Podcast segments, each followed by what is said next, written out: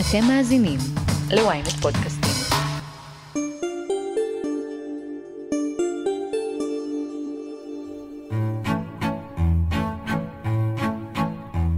הם לא נדחפים מול מיקרופונים, לא עסוקים ביח"צ ומשתדלים להימנע מתשומת לב תקשורתית. אבל הם משקיעים משאבים אישיים ואת הנשמה בשיפור החיים במדינות מתפתחות, בעיקר באפריקה. מאמצים יתומים, מייצרים הכנסה לנשים ומספקים טיפולים רפואיים לשבטים מרוחקים. היי, אנחנו המייסדים של ג'יניה מובייל קליניק, ואנחנו עבדנו במשך שנים ארוכות בבתי חולים מיסיונריים ביערות הגשם, כמו באגדות, עמוק בתוך היערות, בלי מים זורמים, בלי חשמל, ושם הבנו את הצורך ברפואה מקצועית. הם לא שליחים רשמיים של מדינת ישראל, הם לא דיפלומטים מנוסים. הם אנשים רגילים שמייצגים אותנו טוב מכל שגריר. אנחנו מטפלים בחמשת אלפים פציינטים על בסיס קבוע, רבים אחרים אה, לא על בסיס קבוע, ואנחנו מכסים אזור של למעלה ממיליון איש, אבל מאז התקדמנו, נכון? אני מעיין רודה, וזאת הכותרת בפרויקט מיוחד בעקבות הישראלים הטובים בעולם. אנחנו כבר הרבה שנים בגאנה, באמת. התחלנו אה, בבתי חולים מיסיונרים, עבדנו שם כרופאים כלליים. אני הכרתי את בריטה בשנות ה-90. אני הייתי אז רופא צעיר שסיים את הלימודי הרפואה פה בישראל, ובריטה אה, הגיעה בתור סטודנטית לרפואה לעשות תקופה אלקטיב כזאת בכירורגיה בעיר הבירה, בבית החולים שבעיר הבירה. אנחנו שנינו הגענו מתוך איזה מין פנטזיה רומנטית כזאת, של לעשות אה, לתקן את העולם, נקרא לזה. זה דוקטור אורי שוורצמן, פסיכיאטר וסופר בן 60, שחי על קו תל אביב-גאנה עם דוקטור בריטה בודה שוורצמן, כירורגית ילדים בת 53 שהגיעה לגאנה מגרמניה. את הזמן הם מחלקים בין אפריקה לישראל, אבל בשנה וחצי האחרונות הם התראו מעט מאוד, כי בריטה נאלצה לבלות תקופה לצד משפחתה בגרמניה. סיימתי את לימודי הרפואה והגעתי לבית חולים מיסיונרי ביערות הגשם, כמו באגדות, והייתי אה, יחד עם עוד רופא גנאי שהוא כבר היה לו ניסיון, אני הייתי רופא מאוד מאוד צעיר, אבל הוא כל כך שמח שהוא ראה שמגיע אה, רופא חדש, הוא פשוט באישון לילה לקח את המשפחה שלו ונעלם, ככה בדיוק כשהייתי צריך לעשות ניתוח קיסרי, ראשונה בחיי. ככה, בתנאים לא תנאים ובלי הרבה ברירות, דוקטור שוורצמן נאלץ לעשות את מה שהיה יכול להיות אחלה פרק בדרמת בית חולים. זה סיפור מדהים, זה פשוט היה איזה לילה שאחות הגיעה מהבית חולים, בית חולים היה למעלה, ודפקה בדלת ואמרה לי שיש נערה בת 14, וכמובן צריך ניתוח קיסרי, ואני בחיים לא עשיתי ניתוח קיסרי. אז אה, ביקשתי שתעיר את הרופא, שאני אוכל לעזור לו, והיא אמרה שאתה לא יודע, הוא לקח את המשפחה שלו ונסע לכפר אחר. ושאלתי לאיזה כפר הוא נסע, אז היא אמרה, קוראים לכפר הזה אוסטרליה. והוא באמת הגיע לאוסטרליה, ואני עשיתי את הניתוח הזה באותו לילה, אבל אה, מכיוון שזה אפריקה, גם התינוק שרד וגם היולדת שרדה, ואז בעצם נתקעתי שם במשך שנה בבית חולים הזה בתור רופא יחיד, אתה עושה את הכל, אה, מיילד וכירורג ועושה כל דבר אפשרי ורופא ילדים. ואת בריטה פגשתי שם במעונות הסטודנטים של עיר הבירה, הייתי נוסע מדי פעם בשביל מקלחת טובה, כי יש מים זורמים שם היה, והכרתי אותה, ואפשר להבין למה, למה התאהבתי בה. חזרנו, היא, היא הגיעה לארץ ועשתה את ההתמחות שלה בכירורגית ילדים פה בישראל, בשניידר. בתוך האהבה הזו שהתחילה ב nineties בין שני רופאים צעירים, התפתח מפעל חיים. ב-96 הם התחתנו בגרמניה, ואחרי שנים שבהן עבדו בבתי חולים קתוליים בגאנה, הקימו ב-2007 מרפאה ניידת, שנוסעת בין כפרים באזור יערות גשם, שחיים בו יותר ממיליון איש. במהלך התקופה הזאת שעשיתי את הכירורגיה עצרנו, ונסענו לשנתיים אה, לבית חולים מיסיונרי אחר. היינו כבר ארבעה רופאים, בריטה ואני, ועוד שני נזירים קתולים, שהם רופאים, והיה לנו כבר ילדה אז בת שנה.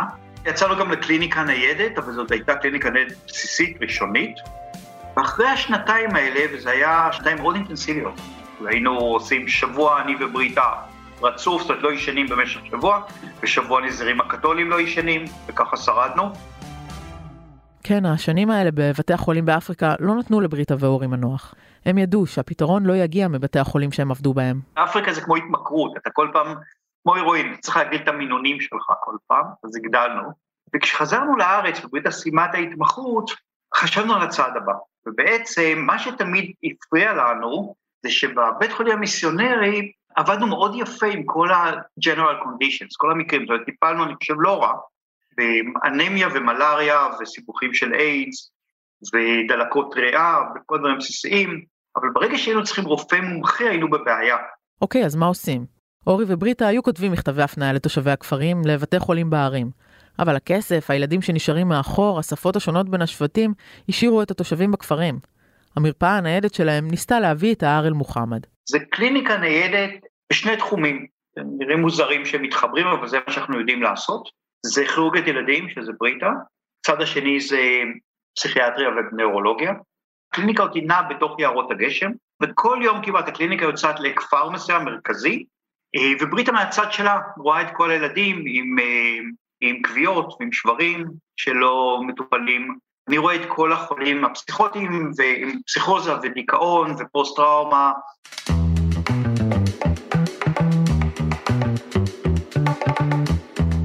אז איך נראית מרפאה ניידת? שני טנדרים, שני רופאים, ציוד רפואי ונהג אחד חשוב במיוחד, שצריך לנווט בבוץ. הם מגיעים כל יום לכפר אחר, בריטה פוגשת את הילדים והאימהות, אורי את החולים הפסיכוטיים. הם מתקשרים בעזרת מתורגמן ובעזרת השפה המקומית. בכפרים שבהם אין שום גורם רפואי כמו אחות קהילתית למשל, הם פוגשים גם בחולים כלליים. חולי מלריה, סיבוכים של איידס ותת תזונה. יש לנו, אנחנו מכסים catchment area, אזור של כאחד מיליון איש, וכשאנחנו לא נמצאים שם, אז מי שעושה את העבודה זה פרמדיקים גנאים, עוזרי רופא, אה, אחים פסיכיאטרים, אחים אה, פדיאטרים, אחים של ילדים, אה, וכמובן הנהגים, שזה אולי התפקיד הכי חשוב שם ביערות, הכי מורכב ומסובך. ואנחנו רואים בסביבות 5,000 פציינטים על בסיס קבוע כל שנה, ועוד קבוצה גדולה על בסיס לא קבוע. אבל בכפרים שאין כלום, אנחנו גם עובדים כג'נרל פרקטישנר, כרופאים כלליים, אנחנו רואים את כולם. לא משנה עם מה אתה מגיע, עם מלאריה וזיהומי מעיים ודלקת ריאות ותינוקות עם מלנוטרישן, אנחנו מטפלים בכולם. בימים ההם, כשהקליניקה כבר הוקמה, היו להם שלושה ילדים. אז הם גדלו שם עוד פעם, אנחנו אמרנו שהפעם אנחנו לא לוקחים תינוקת או תינוק ל... ליערות, ועשינו אה, טעות בחישוב ולקחנו את הקטן שלנו, את ינאי, גם כן בגיל שנה שוב. אה, ואחר כך כשחזרנו, אנחנו בעצם מנסים כל חודש שאחד מאיתנו יהיה שם שבועיים. זאת אומרת, ממש יהיה לפחות 50 אחוז מהזמן, אנחנו מנסים שאחד מאיתנו יהיה שם. שבועיים שבועיים וזה מחזיק נישואים נהדר. מעיין, אם יש לך שאלות איך מחזיקים זוגיות, זאת הדרך. התקופה שעבדנו ממש ביחד, 24-7, שגרנו שם וחיינו, שם זה היה um, שונה, כי בדרך כלל לא עובדים עם הבן זוג, אבל uh, זה היה גילוי, כי באמת ראיתי, זה נורא כיף לעבוד עם אורי, אנחנו מאוד כזה באותו uh, קטע מה צריך לעשות ואיך נעשה את זה, והעבודה ביחד היה ממש כיף. סבבה, אז אני מבינה איך מתחזקים ככה זוגיות, אבל מי מממן קליניקה ניידת באפריקה לזוג שצריך גם לגדל ילדים? כי כל העבודה, כל העבודה היא בהתנדבות. יש לי כאן קליניקה, מרפאה, משם באתי, אה, אני גם מלמד בבן גוריון, בריטה אה, עבדה בקפלן בחצי משרה, ואנחנו, יש לנו עמותה, אה, אנחנו, אני תמיד אומר, אנחנו כמו חבדניקים, אנחנו מאמינים שאלוהים בסוף ישלם. זאת אומרת, אנחנו מגיעים לסוף השנה ונראה לנו שאין לנו כסף יותר בקופה, ופתאום זה מתמלא. לצד הקליניקה, השניים הקימו גם פגייה בגאנה, והם גם מכשירים עובדים מקומיים. העבודה שלנו זה לא, זה לא בעיקר כאילו שאנחנו נעשה את זה, אלא שזה ה training שאנחנו עושים, אמ, שזה כמו, הופך להיות כמו domino effect, זאת אומרת הצוותים שהכשרנו גם כן בבית חולים המיסיונרי הראשון וגם כן בשני, אנחנו מלמדים אותם אמ, גם כן דרך lectures, דרך presentations, אבל בעיקר דרך hands on, אמ, גם אורי, גם אני.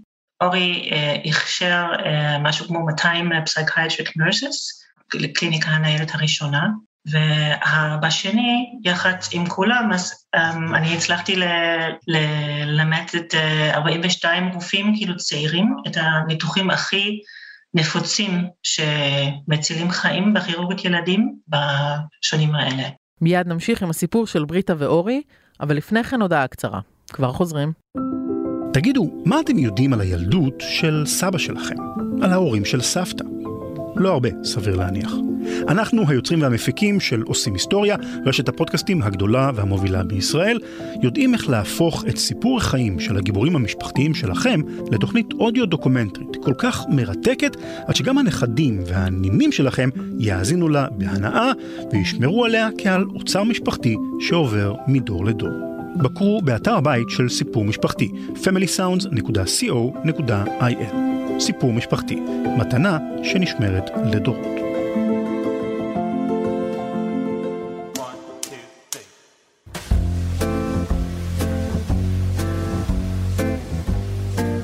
אז בריטה ואורי נכנסו ללב של תושבי הכפרים. אבל איך הם עשו את זה? איך רוכשים אמון עם כאלה פערים? לאורי יש סיפור על כפר אחד מיוחד.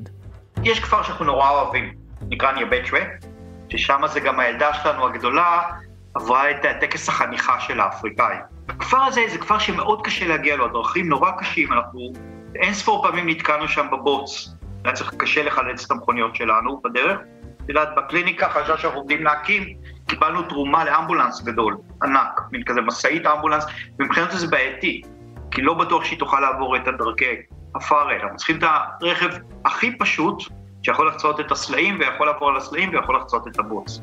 זה שני פיקאפס, שני טנדרים, עמוסים מאחורה בציוד רפואי ובתרופות, וזה הדרך הכי טובה. פעם ראשונה שהגענו לניאבצ'ווה, הנהג שהביא אותנו לשם, היה לנו מזל כי בדיוק היה ישיבה של כל האלדרס והצ'יף מתחת לעץ, מתחת לעץ הברובב, והצגנו את עצמנו וביקשנו להתחיל לעבוד שם, והתחיל, זה באפריקה זה לוקח שעות. כל פעם אלדר קם, נושא נאום ארוך, ובסוף אומר אני מסכים.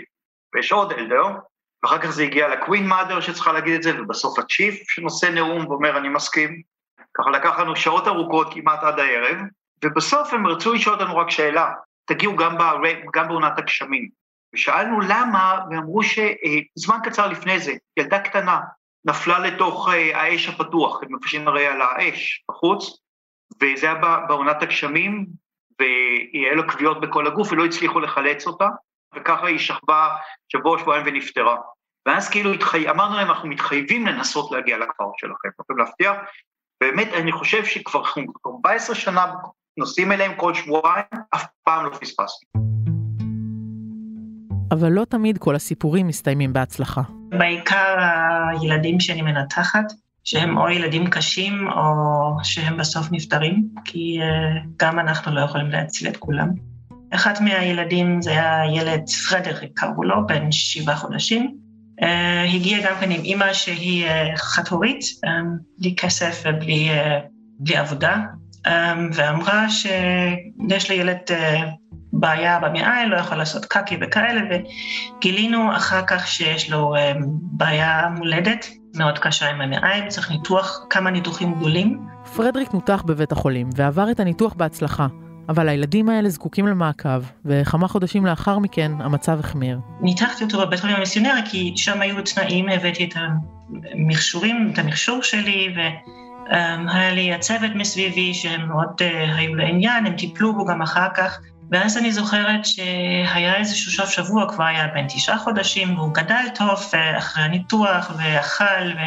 ואז אה, הוא קיבל איזשהו סיבוך מאוחר, ובדיוק בסוף שבוע שזה קרה, זה תמיד קורה בסוף שבוע, לא הייתי בכפר, אלא אמ, הייתי במקום אחר, ואז הם לא הגיעו לבית חולים אה, המיסיונרי שלנו, אלא הם הגיעו לדיסטריקט הוספיטל אחר, והם לא הבינו מה יש לילד, והם לא טיפלו בו כמו שצריך, והוא נפטר בסוף.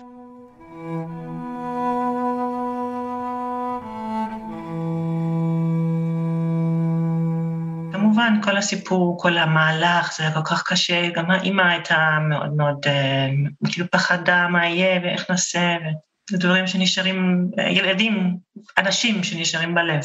אז איך אחרי זה אומרים, טוב, מתחילים שוב מההתחלה וממשיכים, כאילו? לא, אנחנו לוקחים את כל דבר, מה שקורה או מה שלא לא קורה טוב, לוקחים את זה כ-lesson, כאילו, מה אפשר לשפר? מה, מה היה הטעות? מה, איפה, איפה טעינו? איפה היה ה-catch ככה, שזה לא, שזה לא עבד? ותמיד לומדים מזה. אני נורא אופטימי בחיים. ואני חושב שגם אם יש לנו איזה רגע קשה כאילו בתוך הקליניקה, מה שאנחנו רואים, אנחנו לרוב יש לנו איזה מנהג שבסוף, הרבה פעמים בכפר בסוף, אנחנו שולחים את הנהג והוא קונה בשבילנו יין דקלים. יין שעושים אותו מהשרף של הדקלים, ואז אנחנו יושבים בשקט, אנחנו משותים את היין דקלים והכל נראה ממש טוב בעולם הזה. היו המון קשיים בדרך, את יכולה לדמיין, כאילו מ... אה, לא יודעת, מחלות שגם כן אנחנו קיבלנו בגאנה, שהילדים היו חולים מאוד, ואז חשבנו, יואו, איך יכולנו, איך יכולנו. וגם כן מאז החזרה לישראל. הקשיים כרגע, אנחנו רוצים להתרחב בגלל הביקוש ובגלל ההצלחה, ונורא קשה הם, להשיג כספים בשביל זה.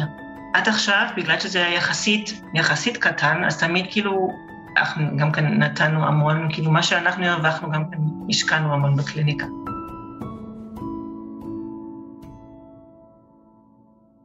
הילדים של בני הזוג כבר גדולים יחסית. הצעיר מביניהם בתיכון, הגדולה באוניברסיטה. ושלושתם התחילו את חייהם בתנאים הקשים של אפריקה. אני לא מכירה גידול לילדים אחר, אז לכן אני לא יכולה להגיד איך ההבדל. זה היה מאוד טבעי לנו, כאילו לגדל ילדים גם באפריקה. הם, הם ראו את, את הכל שם, את הכל מאוד חשוף שם. אמ, גם הרי היה לנו בית, וגם לבית שלנו, בשבוע הראשון שהם הבינו שאנחנו רופאים, אז הגיעו גם כן פציינטים, הגיעו אנשים במצב קשה אלינו, הביאו תינוקות שמתו תוך כדי שבדקנו אותם, את כל זה הרי ילדים ראו, הם ראו שהמוות שייך לחיים, זה משהו מאוד טבעי, הם, הם הבינו שמים זה משהו מאוד מאוד משמעותי בחיים, לא סתם uh, בא מהברס. הם הבינו שיש גם כן סכנות בחיים, היה לנו 17, בחמש שנים האלה היה לנו 17 נחשים אה, בסביבה שלנו שהרגנו, ובסוף הילדים גם כן אה, למדו להרוג נחש. כמובן, יש גם קשיים, כאילו, ברגע שהם עוברים מארץ לארץ, זה לא פשוט. הגדולה פחות, כי כבר היו לה את החברים כאילו בישראל, אבל השני הקטנים, היה להם קשה לחזור לישראל, כי אה, החברים העיקריים היו באמת בגאנה באותה תקופה. ואז אה, כאילו פתאום גם כן להיות אאוטסיידר כזה שגדל בגאנה באיזשהו כפר, פתאום להיכנס לתל אביב, ל urban uh, סביבה עם, עם כל מחשב ולא, לא, אז זה לא היה פשוט, זה לא היה פשוט. אבל uh, אני חושבת שלילדים יש אדפטציה, כאילו יכולת אדפטציה מדהימה. וכמובן, הם בטח יספרו לפסיכולוג אחר כך, כאילו, מה עשינו להם. אני, אני זוכר שהגדולה, מרל, כשחזרנו מהסיבוב בסנט ג'ון אוף גוד, היא הייתה כבר בת אה, שלוש, משהו כזה. הגננת לקחה אותי שיחה, אמרה, אני כל פעם נותנת לה בננה, היא לוקחת, חוצה את הבננה, אוכלת חצי וחצי שמה בתוך הכיס שלה. וזה פשוט, ככה עושים ילדים בגנה, כי אתה לא יודע אם יהיה לך אוכל מחר. ואז גם אורי סיפר על מקרה שנגע בו במיוחד.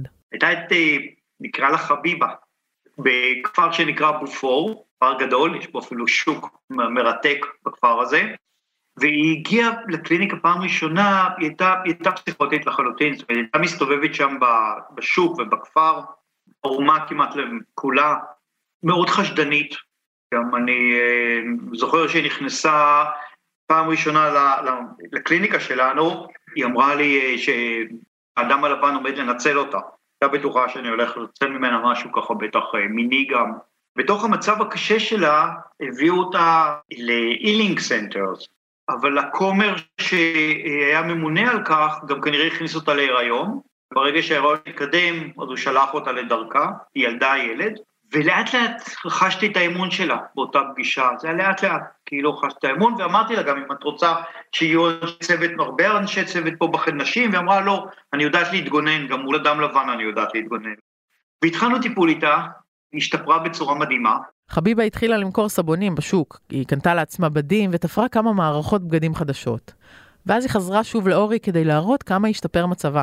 ואז היא התיישבה באחת הפגישות, נכון, השלישית או הרביעית, ואנחנו עובדים באותו חדר, אני ובריטה, והיא הציעה לי להתחתן איתי. כאילו, אני מוחמא, אבל uh, הצבעתי על בריטה ואמרתי, אני מצטער, אני כבר נשוי. אז היא הסתכלה על ברית ואמרה, אמרה, אין בעיה, יכול להיות your senior one. אבל בריטה לא קיבלה את ההצעה הזאת, אין מה לעשות.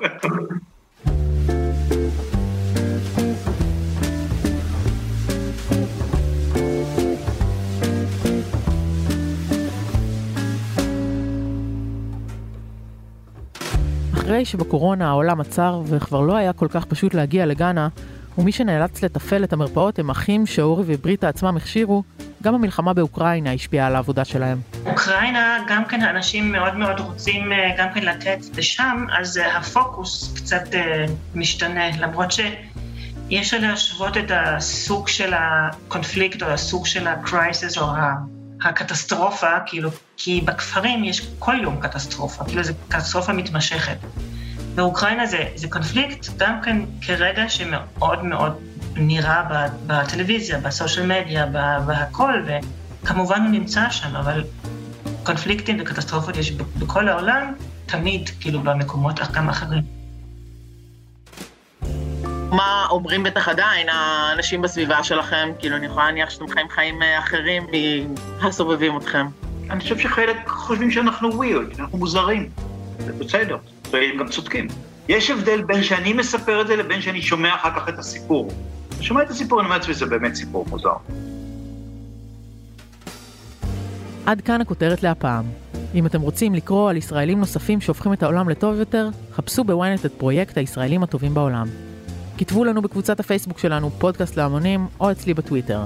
וכמובן, אל תשכחו לשלוח את הפרק לחברה שעדיין לא שמעה את הכותרת של היום. את הפרק ערכתי והפקתי יחד עם רון טוביה וגיא סלם, על הסאונד ניסו עזרן.